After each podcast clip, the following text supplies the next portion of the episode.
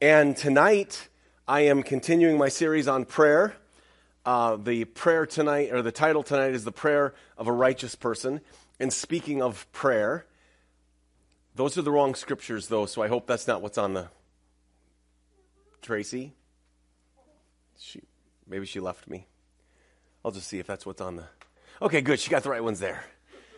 Just the wrong ones on the title page. Um, but if you notice, there was a few people that had to get up and leave. That's because Amber Childs needs to go to the hospital. And so I just want to pray for her um, before we begin. So if you would pray with me. Father in heaven, we, we lift up to you our sister, Amber. And we know she's struggling with a lot of things. And we know that you are the Almighty One, and you are the great healer. And so we ask you to have mercy and to heal, uh, to, give, to give her hope and life and joy and health, to restore, to make new. Be with the doctors, be with whatever the situation is. We just ask that you that you have mercy, God. So we pray these things in your name, Jesus. Amen. Well, I wasn't actually planning on talking about this tonight, but as I was working on what I was planning to say, I thought, you know, this is I got to put this, I got to rearrange the order. Um, because the truth is, as I have been reading about prayer, thinking about prayer, talking about prayer, I've come to this conclusion. The greatest variable in prayer is the prayer. The prayer. You know, I thought it was very interesting last week that, and I didn't actually tell you this, but the two parables we looked at last week, those are the only two stories Jesus ever told about praying. He modeled praying. He told us to pray. He even gave us, you know, he, he gave us the words, don't pray like the hypocrites. Don't do it for show. Don't babble on like pagans. God already knows what you need. But when he gave the, the longest teaching on how we should pray, it was those two stories last week about being relentless, about not giving up about being annoying. One lady called me and she said, Am I kind of supposed to nag when I pray? Because that's what those stories sounded like. I'm like, Well, uh, you can nag like a guy banging on the door at midnight, I guess, because that's what Jesus told us to do. But who you are is the greatest variable. So in the book of James, James writes, now this is James, the half brother of Jesus, who was not a believer in Jesus until after his resurrection when Jesus appeared to him. And from that time on, James was one of the pillars of the church. And James wrote this Is anyone among you suffering? Let him pray. Is anyone cheerful? Let him sing praise. And again, going back to the first week when I said you can't put the prayer in a box and you can't put prayer in a box, I believe that singing is just as much praying as praying is praying. And I believe communing is praying. There's all these different aspects of, of praying. It's sort of like in a, in a marriage, you don't say, okay, now we're only married when we go out on dates. It's like, no, you're married when you're at work and she's visiting her mom. And you're married when you're sleeping and she's up doing the dishes. Thank you, Janina. That's me. She does. It's magic. I just leave dishes on the counter, and the next day, poof, they're clean. I don't know how that happens. But we're married all the time. We're not just married when we're having fun, we're married when we're angry. We're married when we're not getting along. Well, prayer, I know that's it's a terrible analogy, but I hope you pick up when I'm laying down. Prayer isn't just the act of and God be with and it's it's all of these things. So James says, "Is anyone among you suffering? Let him pray. Is anyone cheerful? Let him sing praise. Is anyone among you sick? Now, if you are sick, listen to this. This isn't done very often. And I think the fact that we don't do it very often is evidence that we don't really have faith. If is anyone among you sick, here's what they are to do. Let him call for the elders of the church. Often church leaders will go to a sick person that's not what James says. Let him call for the elders of the church and let them pray over him, anointing him with oil in the name of the Lord. And the prayer of faith will save the one who is sick, and the Lord will raise him up. And if he has committed sins, he will be forgiven. Therefore, confess your sins one to another. Now, this has been used to explain why Catholics have confession. That's not really the idea. The idea is more when you sin against someone, confess it. And we are not good at that because we tend to sin against someone and then give like a fake apology.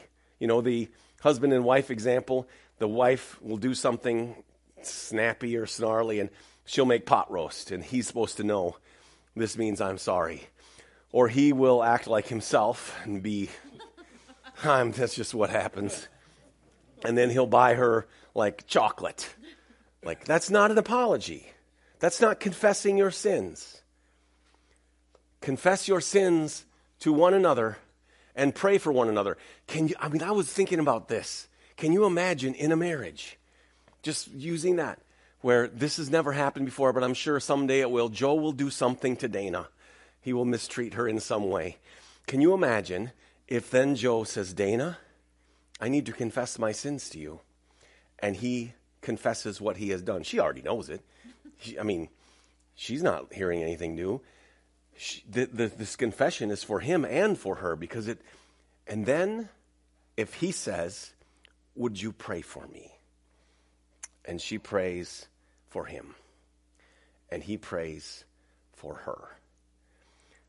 Now imagine that in all of the church relationships where two guys in a board meeting have, you know, and then they say, "Hey, you know what? I need to I need to confess my sins. Will you pray for me?" And this goes two ladies arguing about what potato salad to bring to the that was very, that was demeaning, wasn't it? I confess my sin of demeaning. Well, I don't know why I thought of potato salad when it came to women. I get no. I put men in a board meeting and women in a potato. I'm. She makes better potato salad than I do. I just want to apologize for that. I didn't mean anything derogatory. Um, well, you see what I'm saying, Rita? Like, where? Do, how did my brain go there? Whew. Who's who's checking this stuff before I say it? so, anyway, we're going to move right on. I've confessed. Please forgive me and pray for me. Therefore, confess your sins to one another and pray for one another that you may be healed. The prayer of a righteous person has great power as it is working. So, we pray for one another, we confess, and there's healing. And then he says, the prayer of a righteous person has great power. It has great power. And here's the, the rub, as Shakespeare said. Are we righteous people? And then he uses this illustration. Elijah was a man with a nature like ours. So this morning, my wife and I are reading these because she's like, What are you preaching on? And uh, we go over the scriptures. And she says, What I thought and what you probably thought. Yeah, but Elijah isn't like me. Or I'm not like Elijah.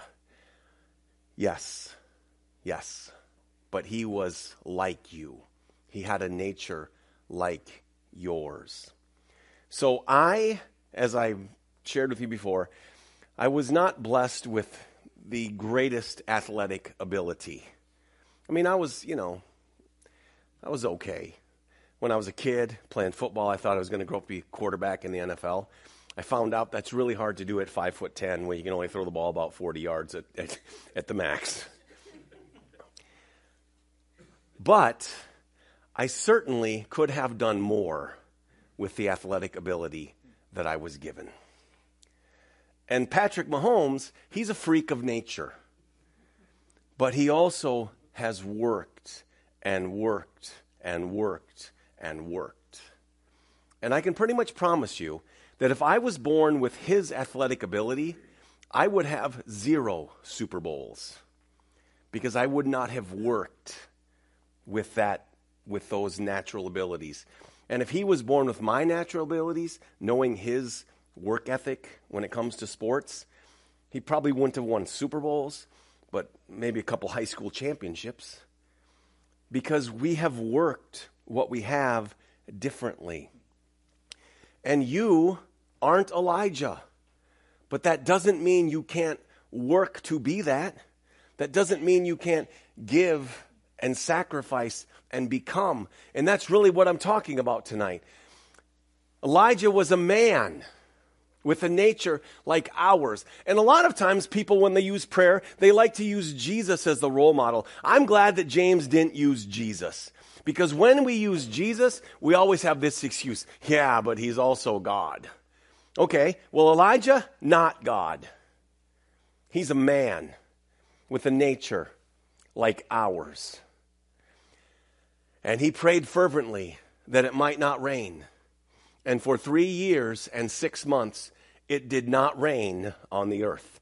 Then he prayed again, and heaven gave rain, and the earth bore its fruit. And he was a man like us. So the first thing is we need to stop sinning. And I'm not talking about sinless perfection.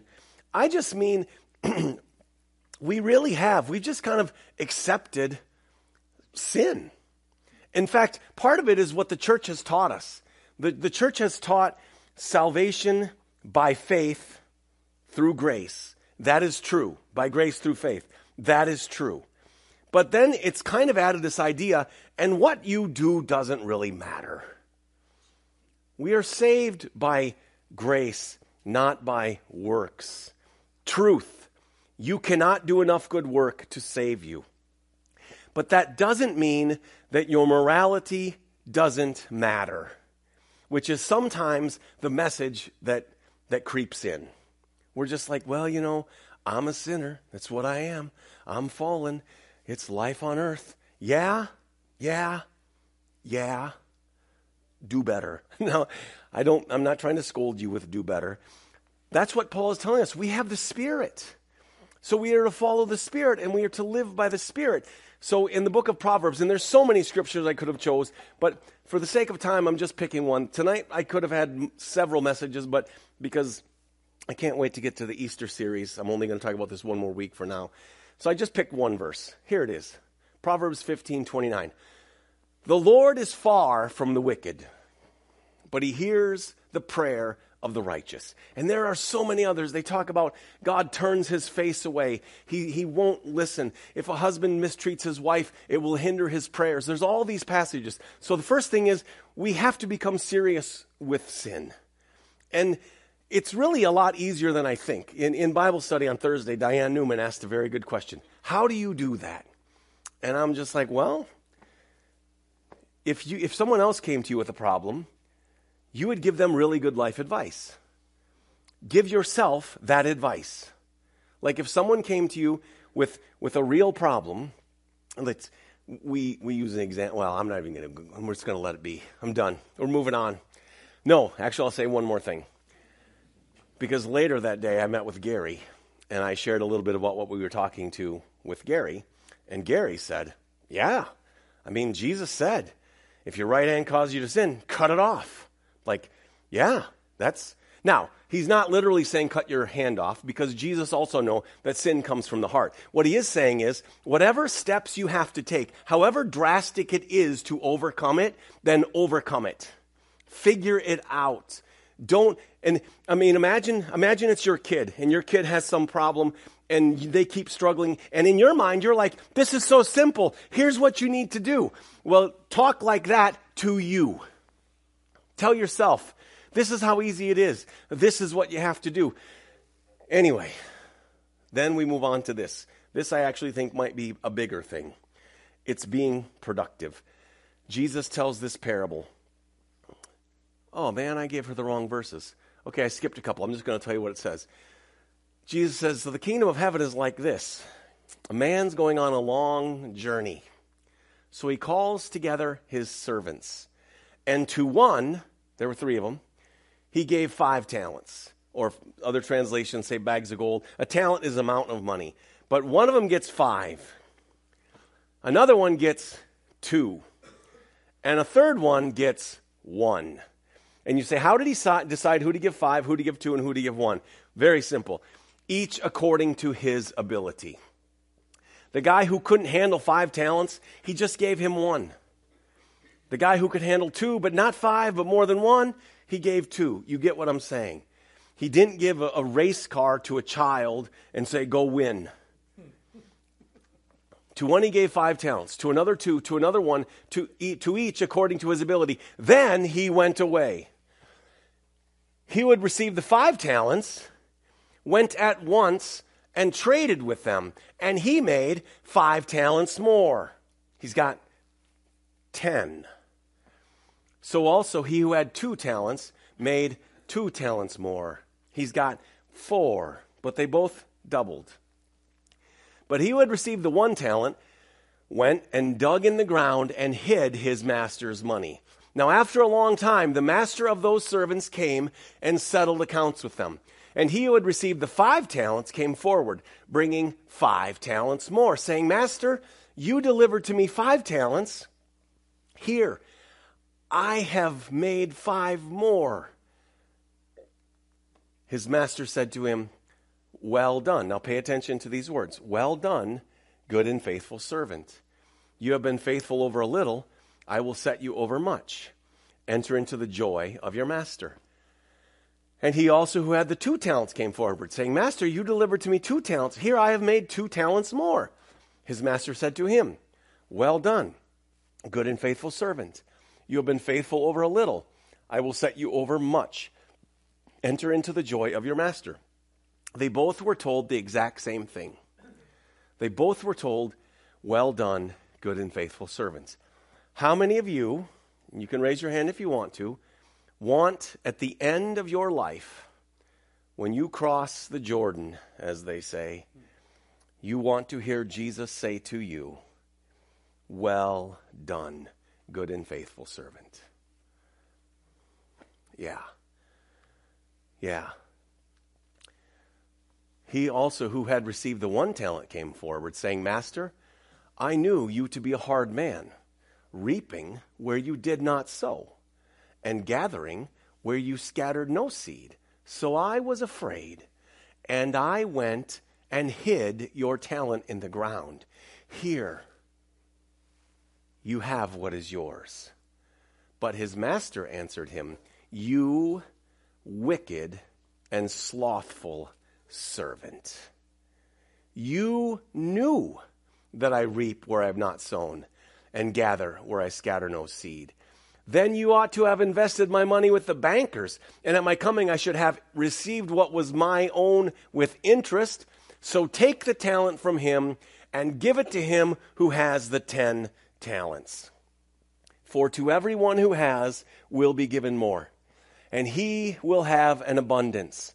But from he but from the one who has not, even what he has will be taken away.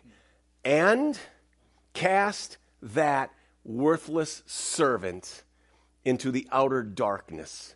In that place there will be weeping and gnashing of teeth. So I've been thinking about this parable a lot the last month. I heard a guy talk about it. And I'm like, whew, yeah. I, have always liked it. I mean, I, I, I really love the to him who has shall more be given part because the idea, well, no, the idea is you can take what you have. So you take two people, you put them in exact same house because that's what happens in neighborhoods. They build the exact same house just many, many times. You put them in the exact same house, and one of them cherishes it, and they care for it, and they love it, and they're putting little shrubs outside and their you know little gardens and they're building fences and they're whatever they're doing and and the, they're like oh this is our dream house. We love this house. This is i just want to live here forever. And there's another family and they're like stupid house. I wanted that other one. Couldn't afford it. Didn't have enough money. Mom and dad won't help me. And they treat their house with contempt. In 20 years what will the house treated with contempt look like? And in 20 years, what will the house that is cherished look like? They had the same house, but one of them had. They, they loved, they, they valued. The others didn't care. And that's, that's the big principle that he's telling us. To him who has, shall more be given. You have a marriage and it's rough and it's rocky. But if you say, no, this, this, I, I see the potential here, we can make this flourish. Or it's like, ah, hate this. Wish I was, oh, should have married that other girl in college. What's going to happen? Or you get a job and you're like, I'm just going to work so hard. I'm going to serve my boss. I'm going to, or you get a job, it's like, oh, Burger King. I'm so much better than that. Can't believe IBM didn't hire me as CEO. What's going to happen? But there's a, another principle. And this is actually what Jesus was trying to teach us is that we are his servants. And he has gone away. And we are responsible to be productive. And we want to hear well done, good and faithful servant. But if you do the work of the wicked and slothful servant, you do not get to hear what the faithful servants heard.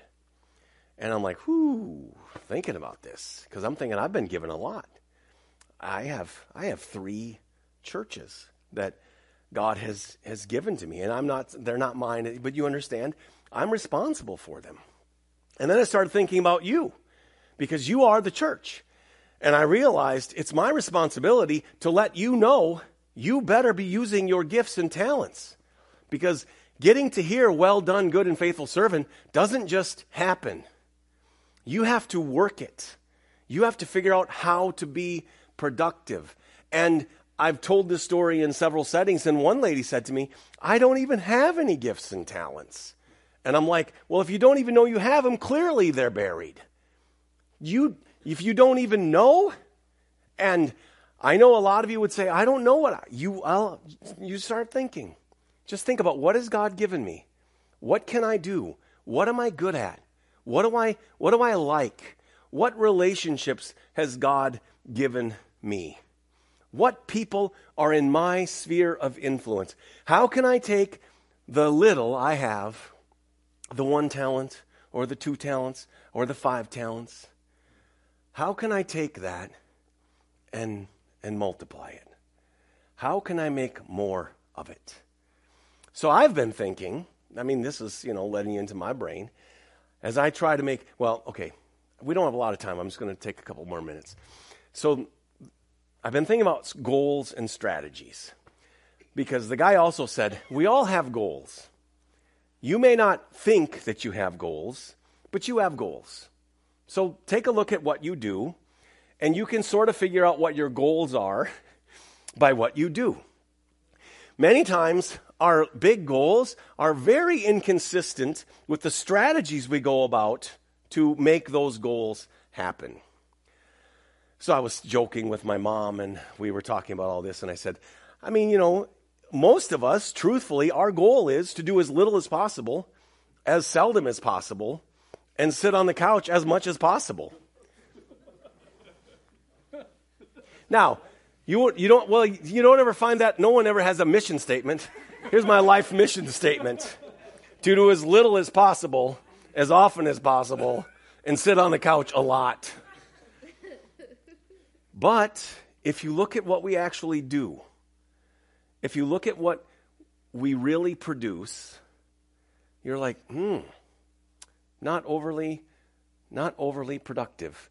And so I've been thinking, like each decision I make, okay, not all of them, but as often I think, is this the decision that would allow me to hear the words, well done, good and faithful servant?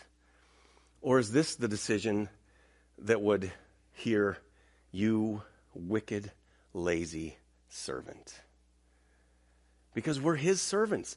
And I know uh, we did a whole series on being kingdoms of priests. We're, we're his priests. We're his. We're his. We're his. We're his. They were his servants. And so my wife, when we're reading this today, she said, Why would he do that?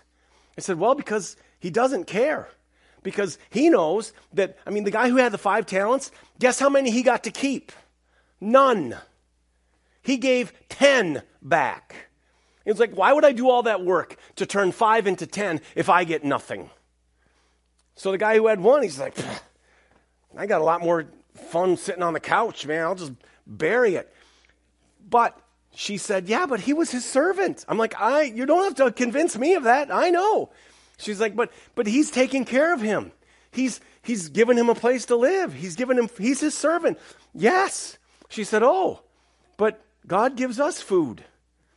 And he gives us air. And he gives us a place to live. And I'm like, Yes, you're his. You are his. You're his. And if we want to hear, well done, good and faithful servant, and you say, well, connect this back to prayer. Thank you. I thought you wouldn't ask, because this is how it all comes together. I find that we are most effective in our praying if we are working toward what we are praying for.